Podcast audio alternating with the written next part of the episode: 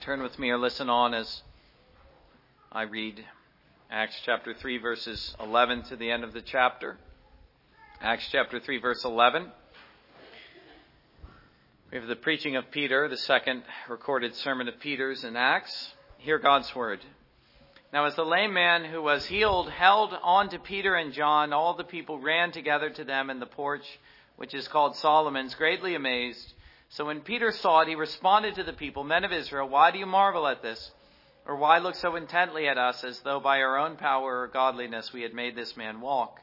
The God of Abraham, Isaac, and Jacob, the God of our fathers, glorified his servant Jesus, whom you delivered up and denied in the presence of Pilate when he was uh, determined to let him go.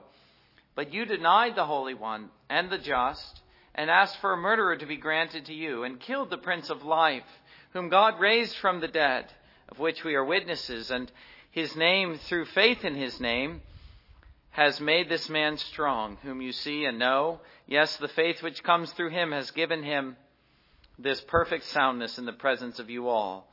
Yet now, brethren, I know that you did it in ignorance, as did also your rulers, but those things which God foretold by the mouth of all his prophets, that the Christ would suffer, has been fulfilled, been, has thus fulfilled. He has thus fulfilled, excuse me.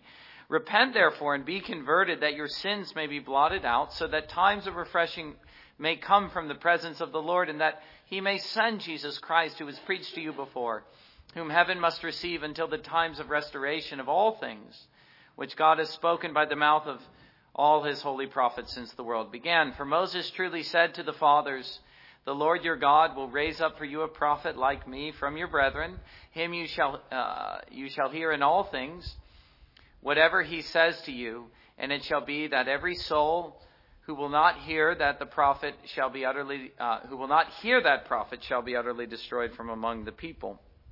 Yes, and all the prophets from Samuel and those who follow, as many have have, spoke, have spoken, have also foretold these days. You are sons of the prophets, and of the covenant which God made with our father, saying to Abraham, 'And in your seed all the families of the earth shall be blessed.' To you first, God, having raised up his servant Jesus, sent him to bless you, and turning away every one of you from your iniquities." And let us pray together.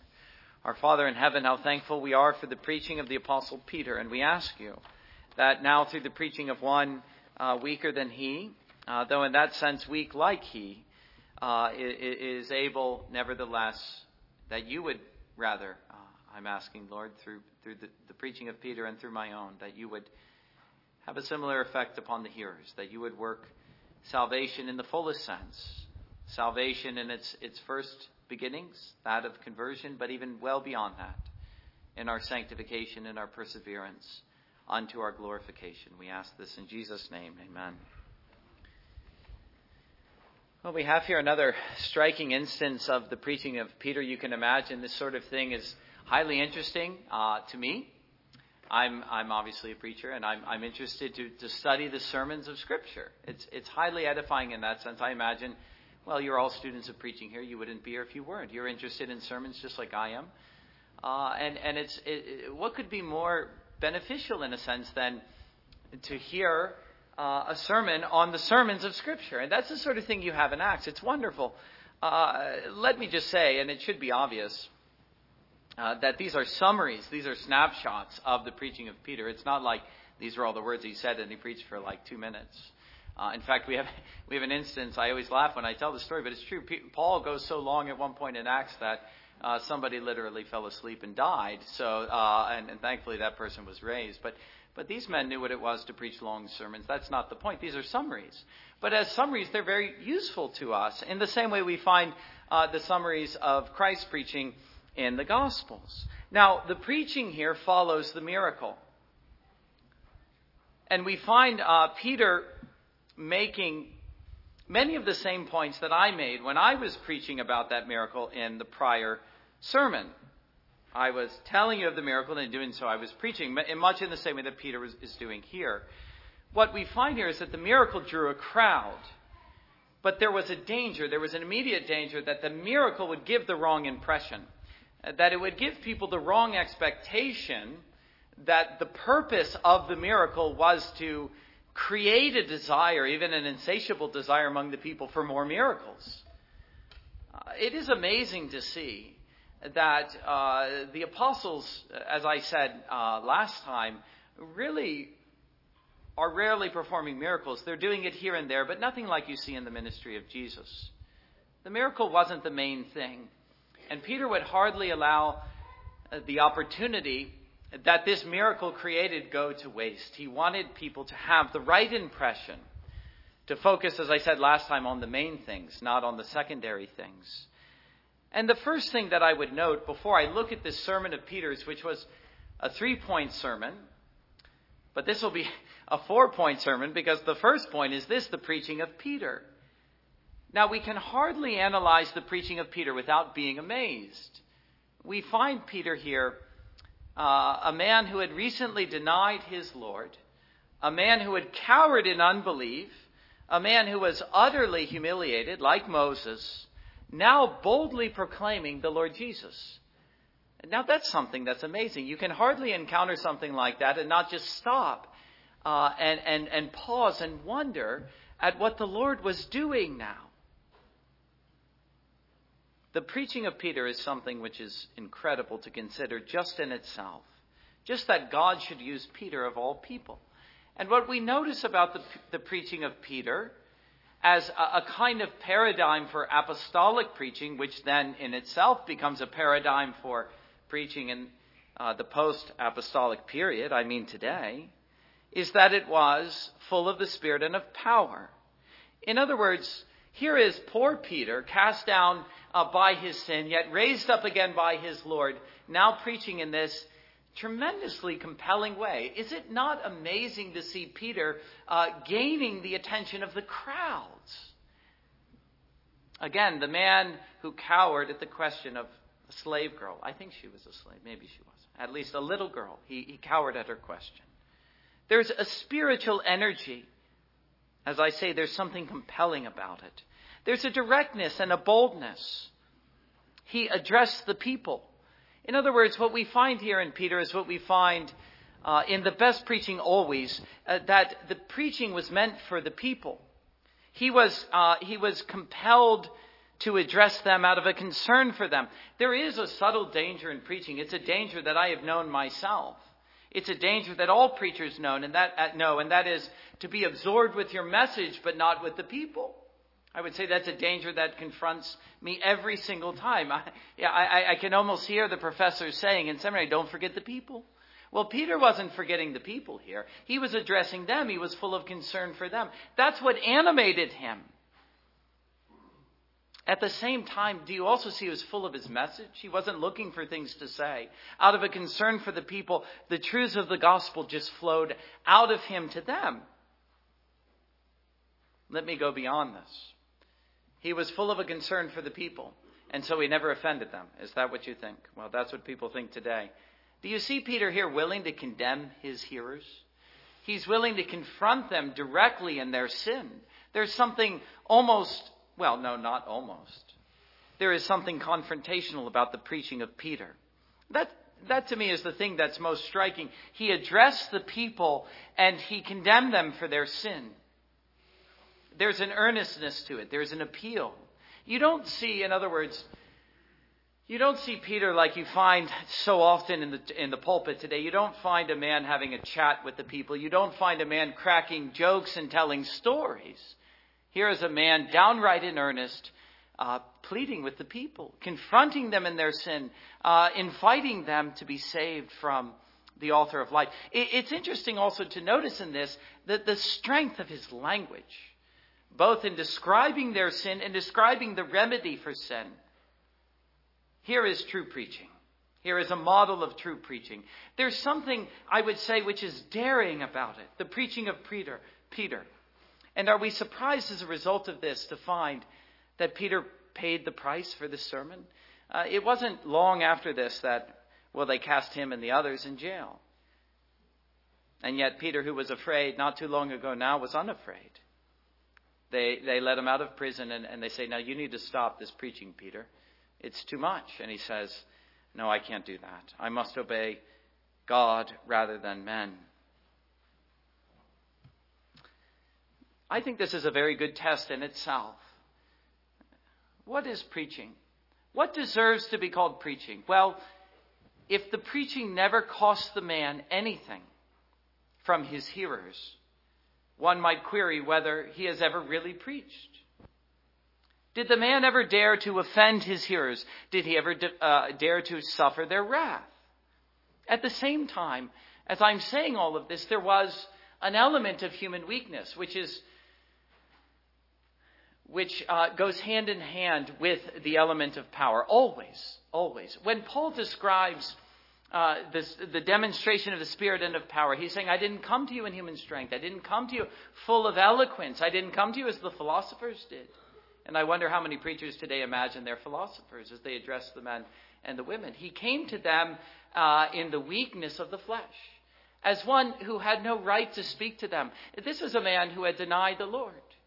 This is, was a man who was uh, who was humiliated and, and in a well-known public way. And yet the Lord was pleased to use the weakness of Peter, of all people. You know, if you and I chose uh, the, the preacher here, we wouldn't have chose Peter, but the Lord did. Why? Well, he was exalting his own strength through the weakness of Peter's preaching. And that's the sort of thing the Lord loves to do. He loves, uh, he loves to confound the wise and the strong of this age by using that which is weak. And, and in that sense, Peter was content to be weak. He was content even to be despised by his hearers for his own weakness, if only the Lord's power to save might be evident through him. And so it was. I, I'm speaking of something of a mystery. It's a mystery that only the Christian can comprehend. And that is, uh, once more, power made perfect through weakness. And that is evident in the preacher and even, I mean, in the preaching and even in the preacher himself. Again, I say Peter was content to be weak. He was content to become a spectacle of weakness, if only the Lord's strength might become evident through him. There is another test of true preaching. Another thing we notice, along with the power, is the scriptural emphasis, word and spirit. That's a, a favorite phrase of Reformed people. Well, it is thoroughly scriptural, and it goes back to the apostles and even before them. These are, these are two things that always go together, word and spirit. Don't ever separate them. You, you, you talk about the importance of the Spirit. That's what I've been talking about, but, but never apart from the word, always through the word, always together. The danger is to have one without the other. You go into a charismatic church and you find all they talk of the, is the Spirit and never the Word. You go into a Reformed church, all they talk about is the Word and never the Spirit. In fact, you begin to talk about the Spirit and, and people say, you know, you're making me nervous, Pastor. Uh, I might know a thing or two about that in recent weeks. Well, uh,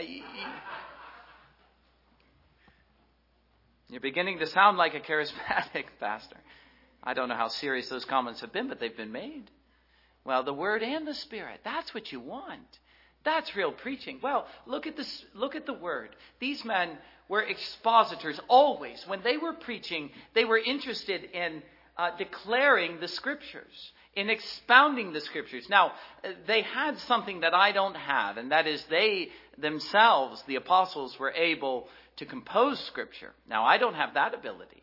But it's interesting to note, and I think this only underscores the point, that men who could compose Scripture and the men who did com- compose Scripture, nevertheless, I mean, they wrote the New Testament, nevertheless, they were still appealing to the Old Testament always in their preaching. They were still expositors, even as they were used by God to write the Scriptures. And as they wrote the Scriptures under the inspiration of the Spirit, so they preached the Scriptures of the Old Testament as they were full of the Spirit. Where was the Spirit found? The Spirit was found in the Scriptures, in the preaching of the Scriptures. They did not look for the Spirit apart from the Word, but with the Word, always. They knew, as Paul said, that, that the kingdom of God is not a matter of word, but of power. They weren't just talking. They weren't just considering the Scriptures together. They were looking in their exposition of the Scriptures for the Spirit. That's exactly what we should do. We shouldn't be content with the Word only. You see, that's the danger we face. We should always look for the power and the presence of the Holy Spirit through the preaching, through the word, and in our own lives. The kingdom of God is not a matter of mere talk, but of power. That's what was evident in the scriptural preaching of these men. Another thing I would notice in general before I get to his sermon is that Peter, if I could put it this way, had good instincts. And there's too many preachers today who have bad instincts. Peter preached the great things. He wasn't interested in uh, the things on the fringes. He wasn't a man who was interested in debating uh, the, the, the lesser important things that happened to interest him. Out of a concern, a practical concern for his hearers, he preached the things that were most pressing. They were most important. The things which were more, most cultivated to help his hearers, even if they didn't like it. But he was a man who was absorbed with the great facts of history. The great, great facts of redemptive history. These apostles were men who knew the power of godliness. They were men who knew the evil of sin. They were men who were well acquainted with Jesus Christ as he came into the world, as he died for sinners, as he raised by the power of the Father into the presence of the Father and would come again with glory. These are the things that filled the preaching of the apostles. And so, again, it's a warning against uh, an interest. We, we read this, in fact, in, in Titus chapter three. Paul said, I want you to avoid, in essence, the things that don't matter. Quarrels about genealogies or, or whatever. We're, we're, we're, we're all drawn with a vain curiosity. In fact, if you ever read Calvin, he talks about this all the time. He says, you need to get rid of this speculative theology. And there's too many preachers with speculative, speculative theology. They're interested in the things that don't matter. Well, absorb yourselves with the things that do matter. Peter preached the great things. Well, what did he preach in particular? He preached three things in this sermon. There was a three-point sermon. First, Jesus. He preached Jesus. And here was the really important thing. I just said he preached the great things. Well, this is the greatest thing of all. The name of Jesus. The person of Jesus. The person Peter followed. The person Peter knew so well. The person who had died and was raised for Peter. The person who had commissioned Peter. The person who had restored Peter.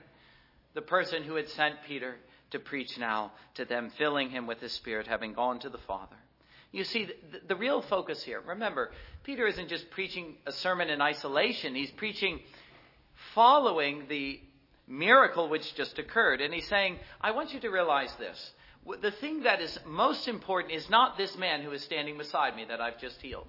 That's always the danger uh, in the case of miracles. It's the focus on the miracle. It wasn't the healing itself. So not the man, not the miracle, nor was it the man who healed him. In fact, Peter seems to especially underscore that when he says, men of Israel, why do you marvel at this? That is that miracle. Or why do you look so intently at us as though by our own power or godliness we had made this man walk? No, it isn't the miracle. It isn't the miracle worker. That isn't the point. Don't become preoccupied with these things. You see, there's even a temptation for us today. And it was a temptation that was present in the early church to become uh, enamored in a way with the apostles themselves and to lose uh, our true focus on the true, uh, on the truly important thing, on the really important thing. I'm not saying these things weren't important. It was remarkable what the Lord did to this man. It was remarkable how he did it. It was remarkable through whom he had done it, even one so weak as Peter. But these things were remarkable only insofar as they were used by God, Peter says, to demonstrate the glory of his Son. Otherwise, I would say these things were sinful of themselves. But insofar as they demonstrate the glory of his Son, well, then there's something really righteous, something really wonderful. But if they were used for anything else, if Peter promoted his own glory, if this man began to glory in himself, well, then there was nothing, there was nothing good in it. Peter says this, it wasn't about us, it wasn't about the man, it was about this. The God of Abraham, Isaac, and Jacob, the God of our fathers glorified his servant Jesus. That's the point here. It's the glory of the Son of God. The God of our fathers, Abraham, Isaac, and Jacob, he was the one who was doing this, Peter says. Just as he raised him up at the resurrection, verse fifteen. Whom God raised from the dead, and through whom God healed this man. Verse sixteen, and his name, through faith in his name, has made this man strong, whom you see and know. Yes, the faith which comes through him has given him this perfect soundness in the presence of you all. Not the men, not their piety, not their godliness, not even their faith. That wasn't the point. It's what God was doing through them. Here is the true importance of the miracles. And what he was doing was glorifying his Son. And so, too, uh, we could say, uh, uh, along with the glory of the Son is the name of the Son. And that name is Jesus. The importance of the name of Jesus. There is in his name, I just read it, verse sixteen, in the name of Jesus there is power. Even today that is true. Don't ever discount the reality of that. In the name of Jesus there is power, tremendous power. There was power in those days to heal this man. There is, even today, power to save in the name of Jesus. Or as the apostles would later preach, there is no other name by which men are saved except the name of Jesus. But who was Jesus? This man and this man who was named Jesus, who in reality, Peter was saying, was the Lord himself. All who call upon the name of the Lord will be saved. He said that earlier on in Acts chapter two. And that name is Jesus. In his name there is salvation. That's what the miracle was demonstrating. But who was Jesus? Well, the central task of preaching is to make that clear. If we're not clear about who Jesus is, then we haven't really begun to do what we ought to be doing. It's obvious here that Peter, in, in, in the grandness of his speech, is making it clear in so many ways just exactly who Jesus was. He says that Jesus, and, and he's consistently using, not surprisingly, the language of the Old Testament. He says, first of all, that Jesus was God's servant. Isaiah fifty-three, how does he put it? He says, uh, God glorified his servant Jesus. That, that is a more significant term than perhaps you realize. Because Peter is speaking of the glories of the servant, and he's speaking of the sufferings of the servant. Well, if you read the end of Isaiah fifty-two all the way through Isaiah fifty-three, that's what you'll see. The Father was pleased to glorify his servant, even as he was pleased to crush his servant. Here is the suffering servant. That's who Jesus is. He's the suffering servant. He who was suffered yet was exalted. He's also the Holy One.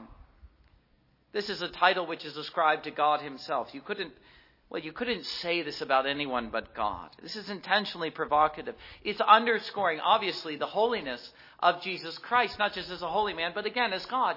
There's an interesting uh, account in Mark's gospel where, where the demons are confronted with Jesus and they say, "You are the Son of God, the Holy One."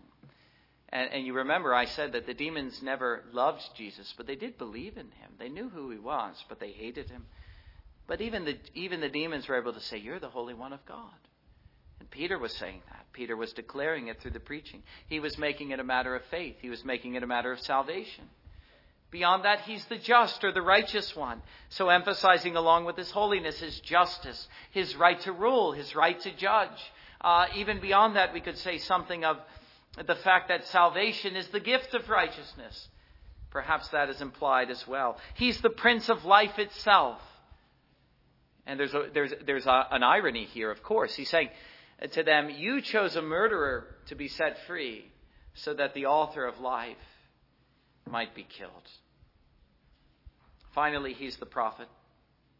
He's the prophet whom Moses predicted would come, one even greater than Moses, one whose words the Lord would require of the people. The preaching of Peter sought to make all of these things clear. Who is Jesus? Well, he's all of these things. The name of Jesus conjures up all of these thoughts, all of these prophecies.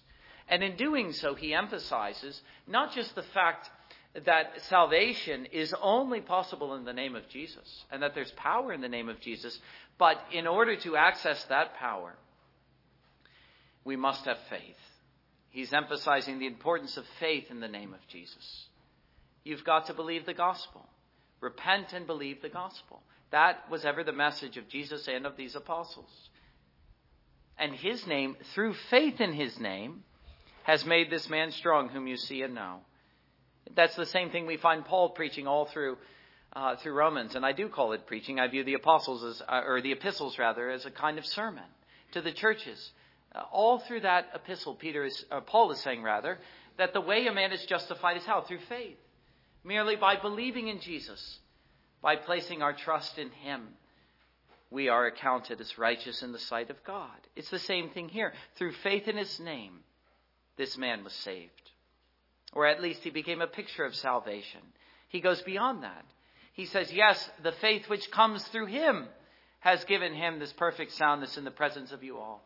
There's a kind of theology of faith here. Not only is faith the instrument of salvation, a man is confronted with the name of Jesus and the person of Jesus. He believes and he's saved. Well, how did he come to faith? Well, even then, you see, he says through him. Even when a man comes to faith, he gets no credit, because faith came in just the same way salvation came. It came through him. Jesus is the channel not only of salvation, but of faith, so that whether salvation is considered as the gift of God or a gift which is received by man by faith, even then it is through Jesus Christ and through him alone. And yet all, all of this uh, being the nature of salvation, a proclamation of Jesus and faith in his name, a faith even which comes through him, is contrasted in a mighty way. And here we see the daring nature of Peter's preaching. It's contrasted with what men did to him. They delivered him up. They denied him. They killed him, and so on. Who did they kill? They killed God's servant. They denied the holy and the just one. They refused to be saved by the power of his name. Here was their sin. And yet, thank God for all, uh, for uh, this is how Peter presents it in these verses. For all that man did to Jesus, that was not enough to thwart God's purposes. It wasn't as though man's sin had stamped out the salvation of God or cut it short somehow. No, God's purpose was accomplished in spite and even through the sin of men. And yet, even as he says that, he's vindicating God, but he's not vindicating man. He isn't saying, well, you know, it's all right after all. No, still their sin remained. It still uh, was, was put as pointed as could possibly be put. You're the one who did this. And didn't we just sing that ourselves? I crucified you. Do you see in this, this is a point I'll return to, but do you see how man really feels about Jesus? Man in sin, man in his natural state. You know, uh, today it would seem, and I think this has been true for some time, maybe ever since the Enlightenment, maybe before that, but the unbeliever thinks that it's possible to admire Jesus and even in a way to follow him.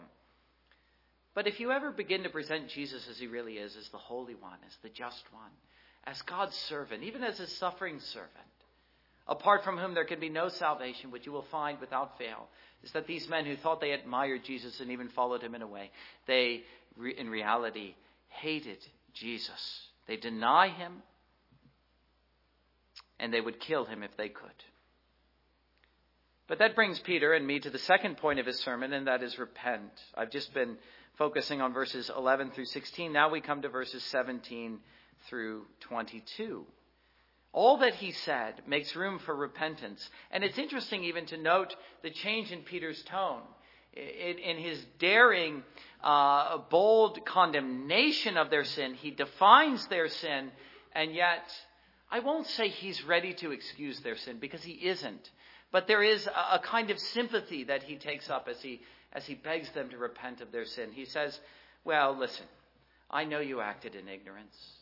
You see, he's changed his tone a little bit. Verse seventeen, yet now, brethren, I know you did it in ignorance, even your rulers. In a way, we could say, well, Peter, wait a second. Are you excusing their sin all of a sudden? Well, no, he wasn't. He was stating what was also a fact. Yes, it was a fact that they denied the righteous one. They killed him. But it was also true to say, and he could rightly say, that they did act in ignorance. It did not Jesus himself say so from the cross? Said, Father, forgive them, for they know not what they do. There was an element of truth in this.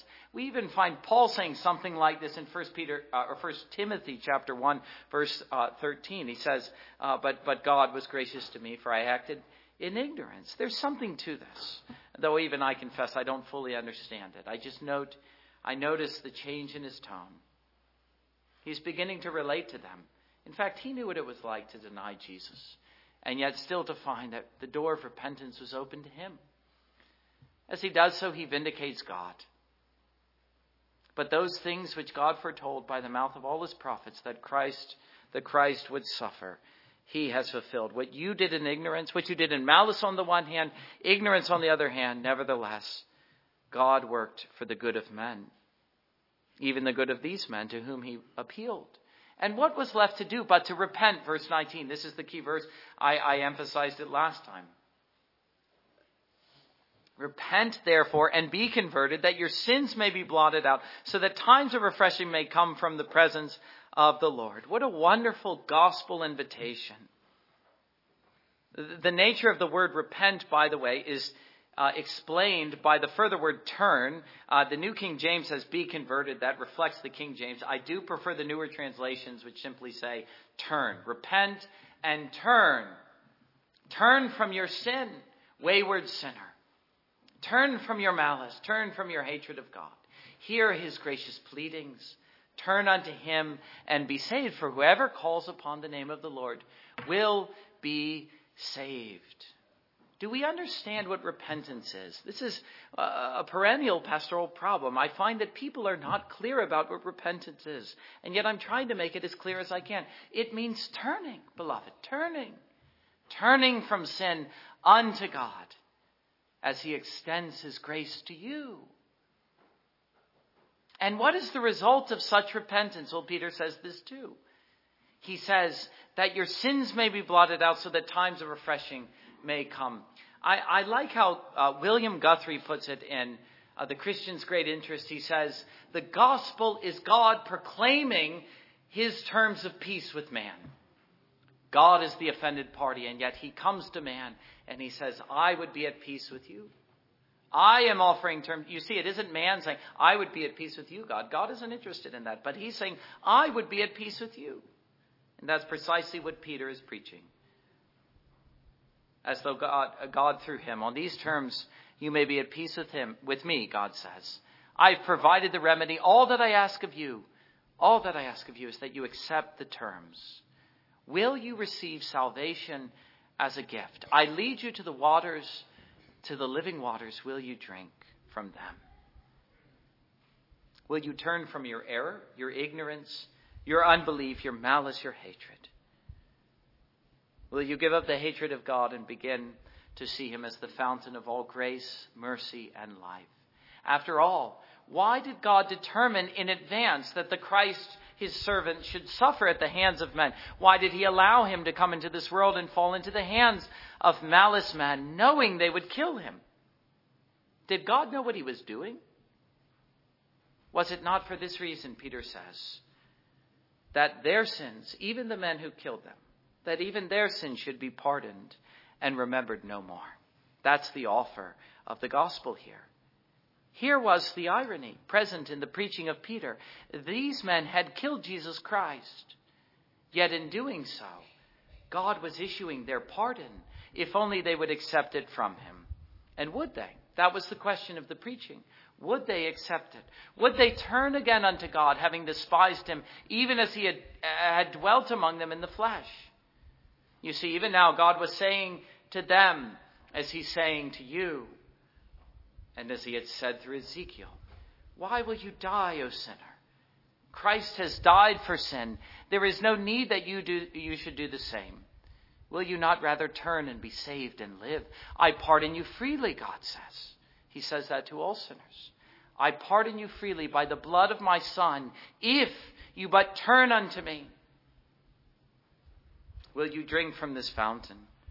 Will you accept this gift of life and forgiveness and righteousness in my Son, my servant, that your sins may be blotted out? Do you understand that the Lord himself couldn't put it stronger than that? They're blotted out. They're taken away. They're erased. They're remembered no more. The Lord minds them not. So that times of refreshing may come from the presence of the Lord. Isn't that what man wants? He doesn't just want to know in a legal way that his sins are forgiven, but he wants to be refreshed in the presence of God. He wants his burdened conscience to be set free. He wants to be at peace.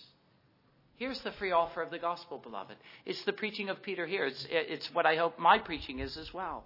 The gospel is offered freely to sinners, without cost. Come to the waters, the living waters, and drink without cost, and you shall be saved. And that's what this man was a picture of. You see, we haven't forgotten about the man who was healed.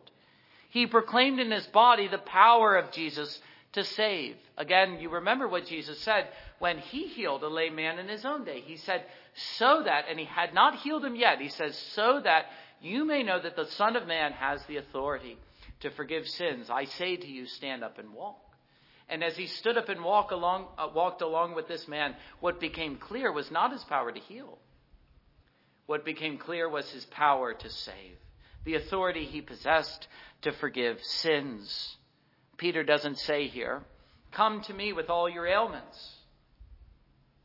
No, he was focused rather on the real issue, the real plight of man. And that is, I said I would return to this thought, I say it again, or, or I return to it now, that man is a God-hater. You see, I could say man is a sinner, but let me try to be more specific. Now, having been helped by Paul in Romans chapter eight, the real problem is that man hates God. Is that man is at enmity in his carnal state with God. He doesn't want anything to do with God. God uh, pleads with man, as it were, through the prophets and the apostles, and, and man hears him not. He just hardens his heart in unbelief. The gates of heaven are open to him, and yet he wouldn't, he wouldn't even begin to take the first step. Man is filled with hatred and malice towards God. Man would rather go to hell than to acknowledge Jesus as Lord. And if man could, well, he would lay his hands on God and he would kill him. In fact, so man had done, at least in his own mind, in a sense. The problem is that man hates God. But the wonder of the gospel is that man in his hatred, even then, God offers his grace to him. He extends his grace to him. He invites him unto himself. I, I can hardly imagine uh, a stronger way of putting the grace of God, even the abounding grace of God, that God would even forgive the man who hates him. And beyond that, that God would turn the hatred of man into man's salvation, as he did at the cross of Christ. Of course, we know that even God can go no further than this. What more could he do? You remember the parable in the Gospels? He says, the Lord says, uh, in essence, describing himself, he says, well, I'll send this man, and then I'll send this man, and I'll send this man. And each time they killed the man, they rejected him. And he says, well, I, I think I think I'll send my own son. They'll listen to him. And then, well, of course, they don't. And what does the Lord do? Well, he, he's run out of options at that point. He just rejects man at that point. I say with reverence, God himself can do no more, but offer and extend his grace to sinners who hate him through his own son. And if man will not accept the Son of God, then there is no more that God can do but to turn from man. But should you accept him, Peter says, then he will come to you. Not now, for he has gone to the Father, but he's coming again, verses twenty and twenty-one, and that he may send Jesus Christ, who was preached to you before, whom heaven must receive until the times of restoration of all things which God has spoken by the mouth of his prophets. You, you see, in a sense, Peter is saying, I understand that Jesus has come and you missed your chance. And their hearts at that might have been filled with despair. But he says, well, don't attach too much importance, importance to that, because I need you to realize that he's coming again. He's gone into the gone to the Father, but he will come again in glory. And if you but believe in him, if you receive the gift of salvation in his name, then when he comes again in glory, he will come not in wrath, but he will come as your Savior. Here is the gracious, gracious invitation that God is offering to man through the preaching of Peter. It's full of consolation to those burdened and bruised by sin. He speaks lastly in the third place of the witness of the prophets. He says, he says it in verse twenty-one, God, which he has spoke, God has spoken by the mouth of all his holy prophets since the world began. All of this was attested by the prophets. Here was the message of God in the Old Testament, now confirmed in the New. It was a matter of promise. Now the days of fulfillment has come. And so much of the preaching of the apostles is simply this. Do you realize that you are living in days of fulfillment? Do you understand your privilege? This is exactly, Peter says, what God said would happen. Everything that happened in the Gospels, everything that is going to happen in the fullness of time at the end of the age, God has predicted. He has foretold by the prophets. And we might believe that with absolute certainty. This is what was foretold by Moses in Deuteronomy chapter eighteen, verses twenty-two through twenty-three in the preaching of Peter. For Moses truly said, the Lord will, will raise up another prophet. And who's that prophet? That prophet is Jesus.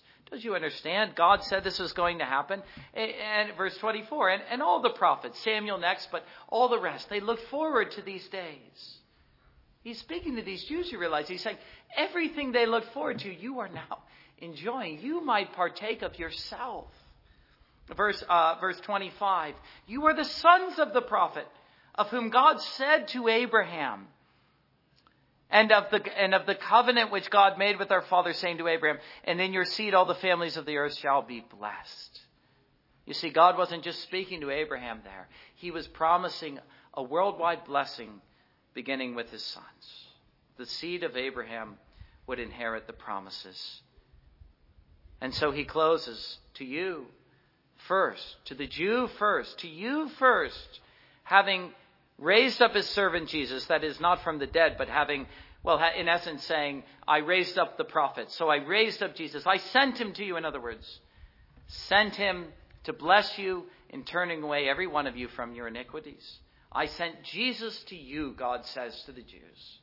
I raised him up as a prophet in your midst. And here now is the word of God to man. This is how Peter closes the sermon.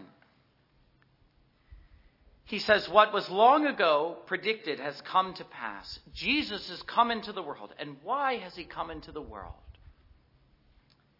He's come into the world to save sinners. He's come into the world in order to bless you, Peter says.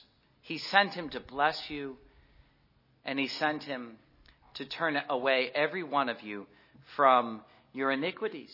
Now, I read that in Titus as well earlier today, that that uh, the grace of God appeared. Why? Not forgiveness only, but so that we would renounce ungodliness, so that we would be zealous to practice good works, so that we would be holy. The grand design of the gospel is the turning away from iniquity. Is, well, let us see here another definition of repentance. The grace of repentance brought into your life. Jesus Christ did not come into the world to confirm sinners in their sin, but in pardoning them, uh, to enable them by his grace to turn from sin. And are there any here who have not yet heeded the call of the gospel? The call of the gospel is this. Verse nineteen, repent, therefore, and be converted or turn, that your sins may be blotted out, so that times of refreshing may come from the presence of the Lord. And to you, well, not first, but second, to you second, God, having raised up his servant Jesus, sent him to bless you in turning away every one of you from your iniquities. Amen. And let us return our praise to God for his word by standing together and singing hymn three forty-nine. Please.